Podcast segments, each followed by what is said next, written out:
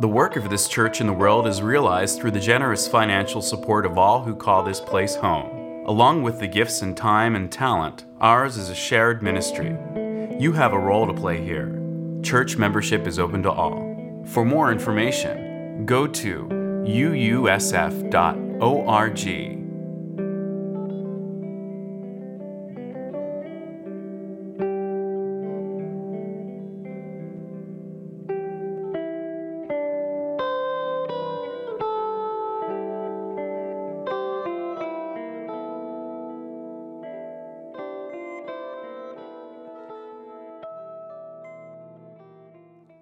How dramatic the story of creation is as told in Genesis.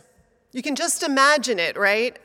This God who sweeps her hand and light appears, who nods his head and planets spin into the sky and suns begin to burn and heat and light up moons.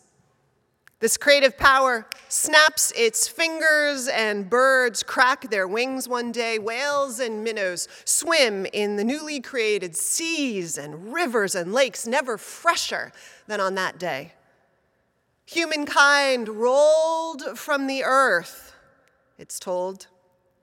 My favorite redepiction of that piece of the story is in James Weldon Johnson's poem, The Creation, where he says, Up from the bed of the river, God scooped the clay, and by the bank of the river, he kneeled him down. And there, the great God Almighty, who lit the sun and fixed it in the sky, who flung the stars to the farmost corners of the night, who rounded the earth in the middle of his palm. This great God, like, like a mammy bending over her baby, kneeled down in the dust, toiling over a lump of clay till he shaped it in his own image. Then into it he blew the breath of life and man became a living soul. Amen. Amen. And there, Adam and Eve must have stood, we can also imagine, like Mary Oliver describes in her poem, Morning in a New Land. One of them rubbing his eyes from that first night of sleep and parting the leaves on some full and resplendent tree like tissue on some vast, incredible gift. All good, this God says of this creation. At each step, it's good, a gift indeed. Though it would be broken from its perfect state, and those who came after would be left to bind it back up and find our way back to the paradise we are all told once existed. In this moment, all was well. At the end of that creation, in this version of the story, we are told, though, that this God does one last thing. It is the capstone of this whirlwind of generative work, and it's not quite what we might suppose. Rabbi and theologian Abraham Joshua Heschel writes, quote, the mythical mind would expect that after heaven and earth have been established, God would create a holy place, a holy mountain, or a holy spring whereupon a sanctuary is to be established. Yet it seems as if to the Bible, it is holiness in time, the Sabbath, which comes first. Heschel points out that God's last creative act, at least in this first wave of creation, is to consecrate a day, and God calls it holy kadosh. The first thing, the first reality, the only part of creation, as good as it all is, that will be called holy, is a day. Forrest Church used to say that eternity wasn't a length of time, it was depth in time. And I don't know entirely what he meant, but I get the idea that time isn't just a measure of length, but it has qualities to it, like depth. And as Genesis points out, holiness too. Not all the time, but sometime. And whether it's that way in and of itself or because we make it so by consecrating the way we are present to it, I don't begin to know. But that time can be holy. Feel holy? I do know. The idea of Sabbath is that it asks us to partner in that truth. I think Sabbath gets a bad rap in our contemporary conventional uses. Even using the word conjures up images of finger wagging ministers, I think, and days without alcohol or, or fun, any kind of fun. Sabbath, in that vein, is all about starched, scratchy clothes and boring long sermons and tight shoes and having to be on your best behavior. But the notion in Judaism, at least, is much richer and, frankly, gorgeously and seductively appealing. At least to me, and I hope you agree. Imagine this a perfect day. For me, that would be a day after a big holiday, like the Friday after Thanksgiving, or the first real day in a week of vacation. That day, or any day like it, when you count on being abandoned to being and the good things in life, by which I don't mean yachts and tiaras, I mean the really good things. Can you think of such a day? Remember one a day when all the cooking is done and there are plenty of leftovers. A day when, even though you have chores to do, you still have so much time that you cannot do them guilt free. A day when you can just hang out, maybe with your family and friends, playing football in the backyard or sitting around the table in your jeans, talking for hours, and how the day kind of meanders on.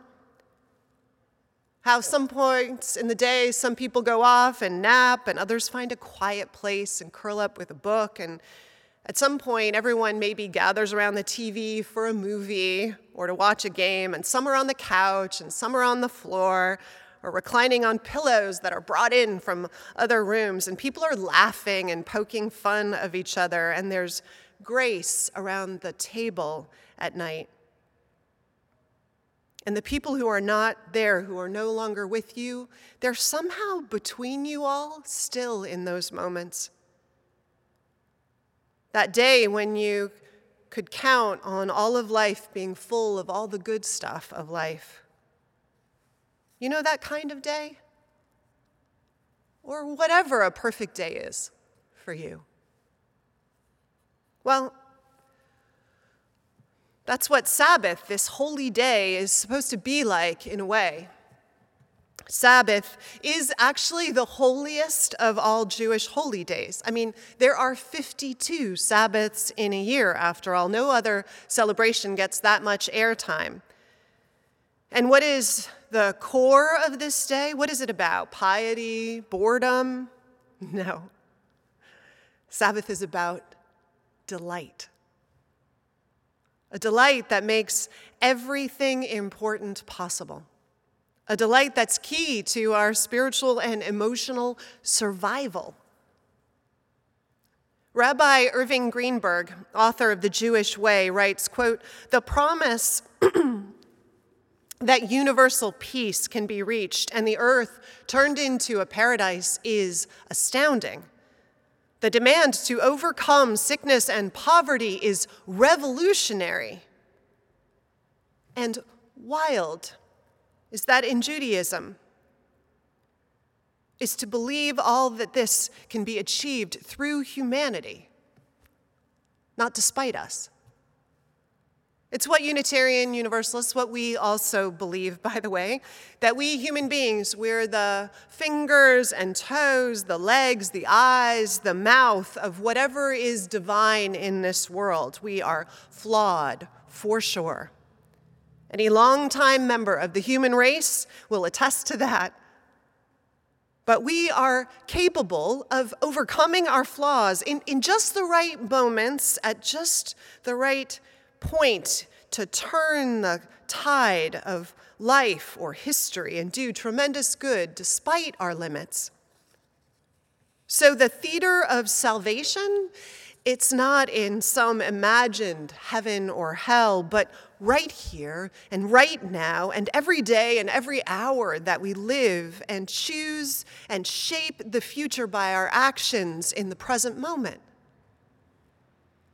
But that is tiring business. And the world can get under our skin and compromise our resolve.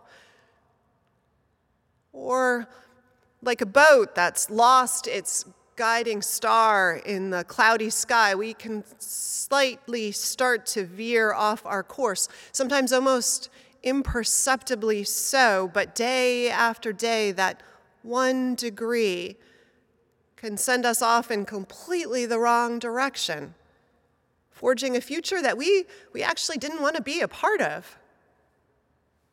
So, how do we, how do you and I ground ourselves to protect against all of these pitfalls of the life of the Spirit? What do we do? Sabbath was supposed to be the structure we built into our lives for just that work. No one should try to save the world, writes Rabbi Greenberg, without having an inner life. Tradition had to develop an individual's love of life. Sabbath is about that. It's this structure in time, it's this consecration of time, a, a cathedral, not on a hill, right? But to mark the seventh day in these recurring hours and points in our weeks to make sure that we nurtured, that we nurtured this inner life and a love of life. Who doesn't want that? How, you might ask, how were we supposed to do that day to help us avoid all those pitfalls? Despair, the dangerous misdirection of life. What helped us to avoid all of that? Well, it was the whole array of things that were supposed to be part of this idea of Sabbath. It was this, this for sure worshiping, singing, praying, getting together with a community whose ideals and visions we shared however we could, people who helped one another to hold the whole of life and wrestle together to make sense of it week in and week out. This, for sure. But also study, reading, time for thought and reflection, that was part of Sabbath. Eating, but not cooking so that no one was stuck in the kitchen while the rest relaxed. Food was to be made in advance. No dishes were to be done that day. No vacuuming, no shopping. Sex. Making love to your partner, it's a mitzvah, a blessing on Shabbat. So is sleeping, by the way. And how perfect it is that the two might mix together. An afternoon nap, no one having chores to do. You can see how genius it all is. And what happens if you do all of this, if you surrender to the harsh disciplines of Sabbath? Rabbi Greenberg says that when you do, quote, the ability to reflect is set free. Creative thoughts, long forgotten, come back to mind. One's patience with life increases. The individual's capacity to cope is renewed. But there's one other aspect to the intention and framing to Shabbat that I don't want to lose because I love it so much. It is more than just all these lovely, restorative, joy filled pieces. It's even more than that. Shabbat is supposed to be a day when we taste the fulfillment of a dream. One day a week, we are to set aside all that is undone and imperfect and heartbreaking and painfully eluding our efforts. One day we are to pretend to act as if the world is perfect. More so, even, we are to dig into and beyond the ugliness and the imperfection and to hold up the quiet, the wisdom that breathes through books and in quiet moments, the sheer joy of food and being with loved ones, of a body that's honored and celebrated, and mind and spirit. We are supposed to see, look for the blue sky that is always there but gets clouded over, see the perfection. Look for and find it here, even, even amidst all the pain. Why? Because doing so gives us a taste of what it is we're working to make real for everyone and ourselves all the time. The hope is that having lived into that reality, imaginatively tasted of it one day a week, pulled it back into our consciousness, that we will go back recommitted to lean even harder into the stubborn places in this world, determined, if you will, to unearth the good and the holy where it already exists. All of it ways to make abundant life more possible for all. What a radical act it is to keep a Sabbath, actually. To ignore the pressures to stay busy and dissatisfied what a radical act to commit one day in delighting in the world, acting as if it's perfect and enjoying all the things that make it so, and calling that a religious commitment. A decade ago, after running myself completely down, I recommitted to trying to honor one day a week as a kind of Sabbath. I never did it perfectly, Somehow I always would manage to do a little shopping with Lila for school things some of those days, or fold some laundry, or scramble some eggs and make some muffins. But I chose to do those things differently. And I would prioritize rest and study time and time with my loved ones, and I'd focus on joy, and I'd hold that day as consecrated, and it has sustained me when I've done so to be able to do so.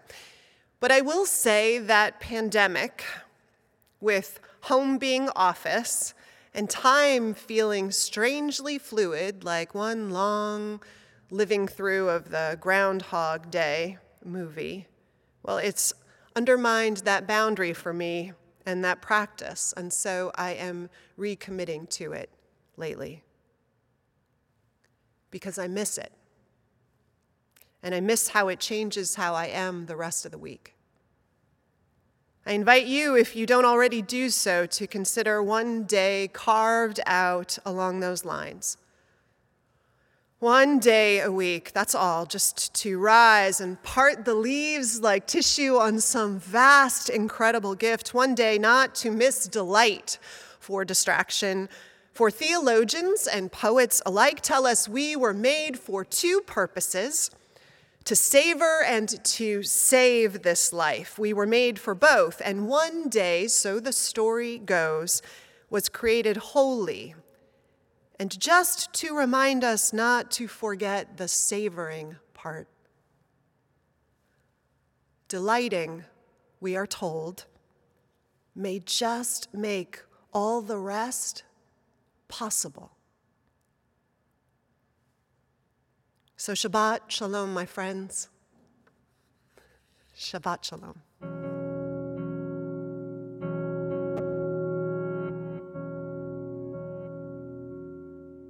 The work of this church in the world is realized through the generous financial support of all who call this place home. Along with the gifts in time and talent, ours is a shared ministry. You have a role to play here. Church membership is open to all. For more information, go to uusf.org